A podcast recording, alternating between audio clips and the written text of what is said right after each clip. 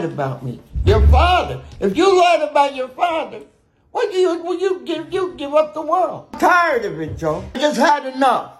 If you can't talk to me face to face, you're a punk ass. That's all you are. You got all the money, everything, but you know what you don't have? You don't have no heart, and I'm going to tell you something else you don't have. You ain't got two balls. You don't want to talk to your father because you couldn't handle me. 81 years old. You couldn't handle this guy right here. And when you said I beat up kids, I beat up other women, Joe Harrison was, when you farted in your house, they knew next door. How could I get away with that? You owe me a big apology. This is so sad, but it's unfortunately not uncommon in many circles that we know. Maybe not our circle, but in many of our friends and other people that we know, the dysfunctionality of family. And in this case in point, I'm bringing up my boy Joe Rogan, that was the biggest inspiration for me to start my podcast many years ago. And he, his father, biological father, came out with a seven minute video, very long video, going at Joe and saying, Joe, you better set the record straight. All these things you said about me are not true. I want to have a conversation with you. You've been dodging me. Let's go. And next to Joe's biological father is his half sister and half brother, and they're defending Joe Rogan's father as far as being a good man and all these things that go against what Joe Rogan remember growing up as a kid. So obviously, I don't know what's going to come from this. It's just a new episode in the story of the personality of Joe Rogan and a father that he talked about all the time. Talked about his abuse, talked about he wasn't there, he didn't grow up with him, and all these different things. So, at the end of the day, and obviously they were just throwing that Joe, we never go against family, you know, the whole thing. And my first take on that whole video that I saw was the father, biological father, never took any accountability about his mistakes, about anything that he may have done wrong, for the wedge to be there, for not being a connection there between biological father and son. When I see that, it lets me know ego is in play, pride is in play. And I know this from firsthand experience because I deal with it with my own family where what happens in dysfunctionality and when there's different variations of the truth in the same experience because Joe Rogan's dad may be right. He his truth is his truth, and Joe Rogan's truth is his truth. It, it's different vantage points, right? And because of those different vantage points, the only way you can come together and move forward and enjoy whatever time left you have on this earth is to understand each other's perspective, accept, acknowledge, and understand and move on and let bygones be bygones. That I feel is my formula that I would like to use in my own circle, but Yava's sister is too prideful. I believe she's jealous. I believe that part of her is uh, always feels she's right. I feel she feels like uh, she has an authority over me. I do as I say, a level of control, in control. So, and so all these things from the outside, I'm only speaking because of my interaction with her. And and obviously, what she does is obviously she creates a poison pill, lets the family know like a, her variation of how I am as a person, based on what she hears on this. And that's fine. Like I, that doesn't bother me because I didn't grow up with my family. I wanted to bridge the gap, but it takes two people, right? It takes it takes communication, it takes effort. And the last time I wrote to my father I was like, hey, if you want to, this is my number, this is my address. If you want to send me letters, this is the address. This is my phone number, and have a nice day. I changed my name, and and that's it. I never heard from him. It's been over a year. I'm like, all right, well, if that's the way you, you feel about it, that's cool.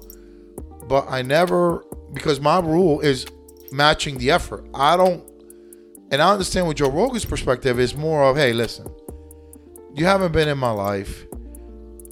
You haven't been around. You never cared to look out for me. You never cared to call me. You never cared to touch base with me. Because why would a person feel so distanced from family. See, I think that's where people don't understand it, right? Like when people have better family dynamics with their siblings or with their parents, they have a much better relationship. Granted, it may be annoying, but there's still love there. And you know that your parents showed you love and they did their best to take care of you and gave you attention, right? I mean, everyone that I know that gets along with the parents just thinks it annoy them. And I and I understand that. But when in this case, Joe Rogan's father, he hasn't been involved in his child's life in any way, shape, or form. And I'm assuming that he didn't try to communicate until maybe he's gotten to the status that he is now. Then it's a very weird thing because you're sitting here like Joe Rogan is, like in his mid 50s, and he's saying to himself, okay, like I lived most of my life with this. I've had to wrestle with this and I've had to deal with this. Now, now that I'm in this position, now that I'm you're trying to go ahead and call shit out and put stuff out there and you know out there for people to hear.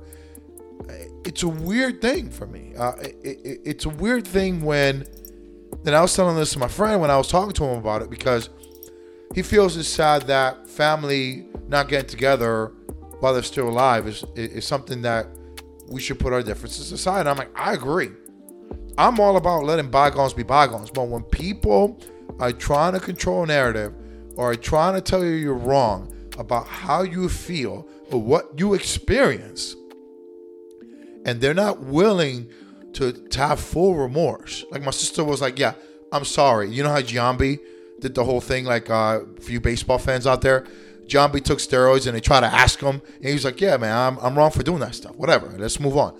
He didn't even acknowledge it. He didn't. He was just very dismissive about that apology. Yeah, I did it, but I'm not talking about it. I'm not gonna hold up mine because it's a self-victimization mindset. Whenever you're jealous, whenever you have deep hate or resentment towards somebody, the last thing you want to do is acknowledge things that you may have done to cause the wedge because guess what? It was just not one person creating the wedge, it was two people creating the wedge. It's not like it's, you know, I, I keep my distance away because when I see negative stuff, negative energy, I don't want to be around it.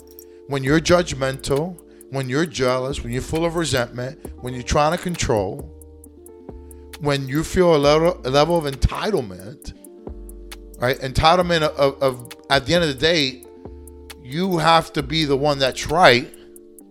Then no, like that's not how it works.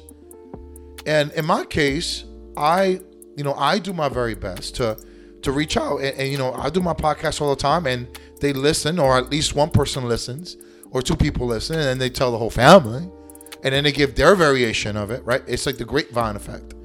I remember that in college. It's like the grapevine effect. It's like when you tell somebody one sentence and then you you whisper it to the next person. By the time it gets to the thirtieth person, that sentence is completely different than how it was from the first person. Variations happen, and unfortunately, what happens with when people regurgitate things that you say, they're gonna do it from their slanted viewpoint. You know, I don't talk to my niece. I started seeing my niece Last time I saw her was 15, 16, and then I started seeing that she acted like her mother, and I'm not the, in the greatest relationship with. I'm like, Mm-mm. like you guys are judging and making comments that are very judgmental, and I'm out. Like I, I don't want to be around people like that. That anything you do, they're questioning because then my reaction is to go ahead and oh you want to do that you want to judge me on this well let me judge you on this let me judge you and it gets really ugly with me so I don't want to be in a room of people that are judging you by the things you say, by the things you do. It's okay if it's strangers. It's okay if it's somebody that I don't know, right? I mean, I get that. That's cool. I'm like, you don't know me. That's fine. But when you're a person that you're supposed to be, in this case, family, of course. And I think in this scenario that we've seen the father finally trying to tell his side of the story, trying to say that he wasn't abusive, trying to say that Joe Rogan, when he's talked about his father, is a figment of his imagination, and he wants to have a conversation. I'm sitting there like, okay, I think that obviously you had so many fucking years to reach out to the guy. That's what I don't understand about parenting. Being a parent now there's no fucking way if I was very distant with my daughter, right now I'm not, but if I was in a situation at the parent, I have to be responsible to reach out to you, to stay in touch with you when you were going through those formative years. I understand if you had a family, I understand, but you have a kid out there that's yours. And you're telling me that you're just going to let it slide? And in his case in point, you're to go ahead and address it in the fashion that you dressed it? I don't know.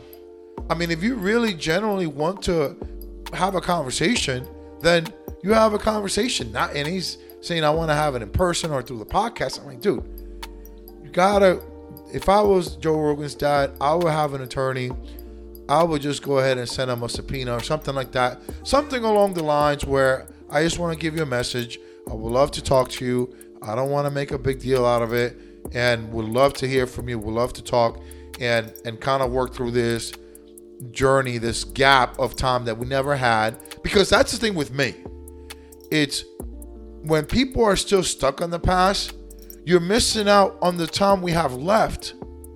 If you're still howling at the moon about shit that happened over 30 fucking years ago, 40 years ago, then you're not in the proper place, man.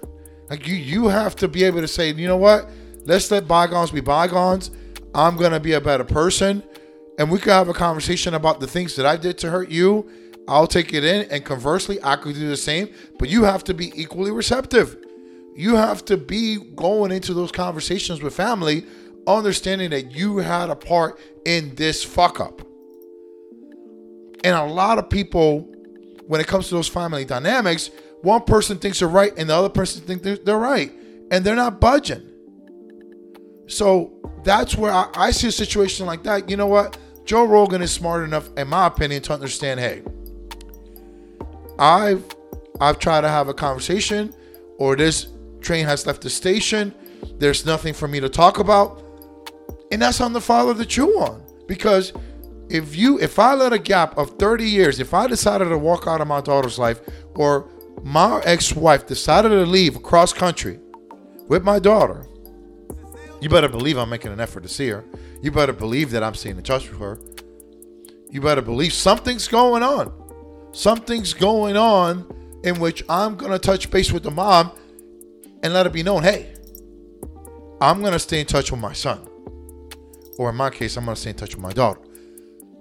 I don't understand that. Like, and, and people that have better family dynamics, that get along with their mom or their sisters, they're it's it's a weird thing because I don't want to be in the outs with my mom, but guess what? She is a person that doesn't do what you ask. She wants to have you be doing things for her. She co-depends on people, but then she wants you to do it your way, and then it's condescending about your efforts. And it's something that she can't help herself. She just has to do it her certain way because somebody on the phone told her because these people here told her. And but at the end i'll probably know more than all these people. And she won't take my word for it. So it, it's like i'm not going to battle that connection of assistance if you're not to do things my way. If you're not to do it my way i'm not to do it. And and the other side with my sister it's like i'm not to do it if you're not able to admit your ways if you're not able to admit I'm not going to pacify you. I'm going to call you out for your shit. You call me out for my shit. No problem. No problem at all. But you got to be able to take it too. You got to know that you fucked up in this too. Same thing with that. You fucked up too. You fucked up too. Or I, I hear you, your value system is different than mine, but that you got to talk to God about that. That train has left the station right? So when I hear Joe Rogan's dad talking about the importance of family, we don't air family business house, I'm like, yo, that's you, bro. If you wanted those values instituted in your child, guess what? You should have been fucking around. You should have been making an effort. I sound like Sam Kinison. And you are fucking so delirious because when I watched that video, I noticed that you take zero accountability. You don't say, Joe, uh, this is your father. I've tried reaching out to you several times. I know you haven't heard back from me. I just wanted to have a conversation with you.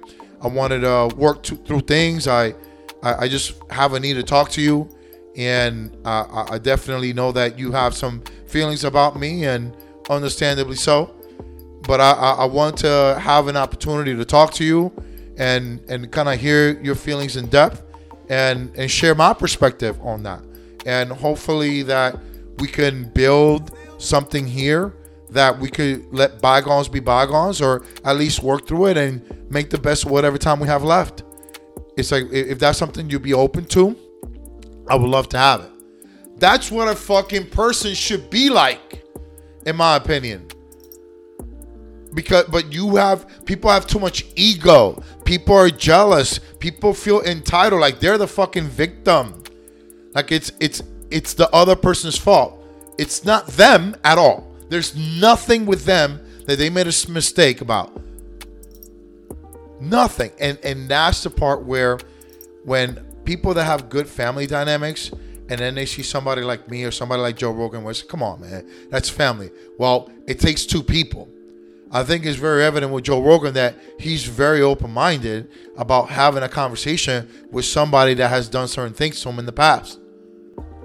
I mean, his track record speaks for himself and I and I feel that when you're a person like myself or him or any other that are willing to leave the door open, that are willing to have a conversation, but you're not going to show up with all the animosity out the door, we can't have that conversation. We can't do this. And for people out there that see the wedge, just remember, uh, and I will never forget this from my buddy Anthony, rest in peace when we would talk about these dynamics, these things that I just mentioned, he would always tell me about how he grew up. He grew up with two sisters and a brother, four people in the household, same mom, same dad. And he said, You have four different people that grew up in the same household that have four different viewpoints on what happened in that household.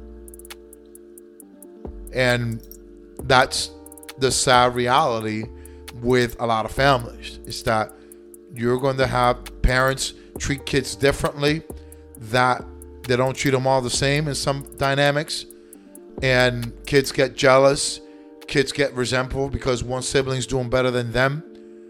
Parents are comparing the kids to one another, and there you go. Next thing you know, you're living with this bitterness that you can't let go of. And that and the resentment and bitterness manifests into jealousy. It manifests into talking shit and judgment. It, it, it goes into all these different things. So when people are not going to show up to the table knowing that they have some blame to take and be remorseful and try to move on, it's not going to work. So if Joe Rogan is staying away and he's not going to have that connection with his dad, it lets me know. And in that video, that's the first thing I noticed. The father never said anything about taking accountability. Like he made it seem like he never did anything wrong. I got my other kids here to vouch for me that I'm a good father. Great. That's your vantage point. Now Joe Rogan's.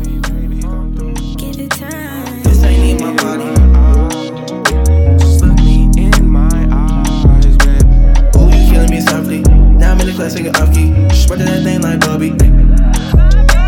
This ain't in my body. This ain't in my body.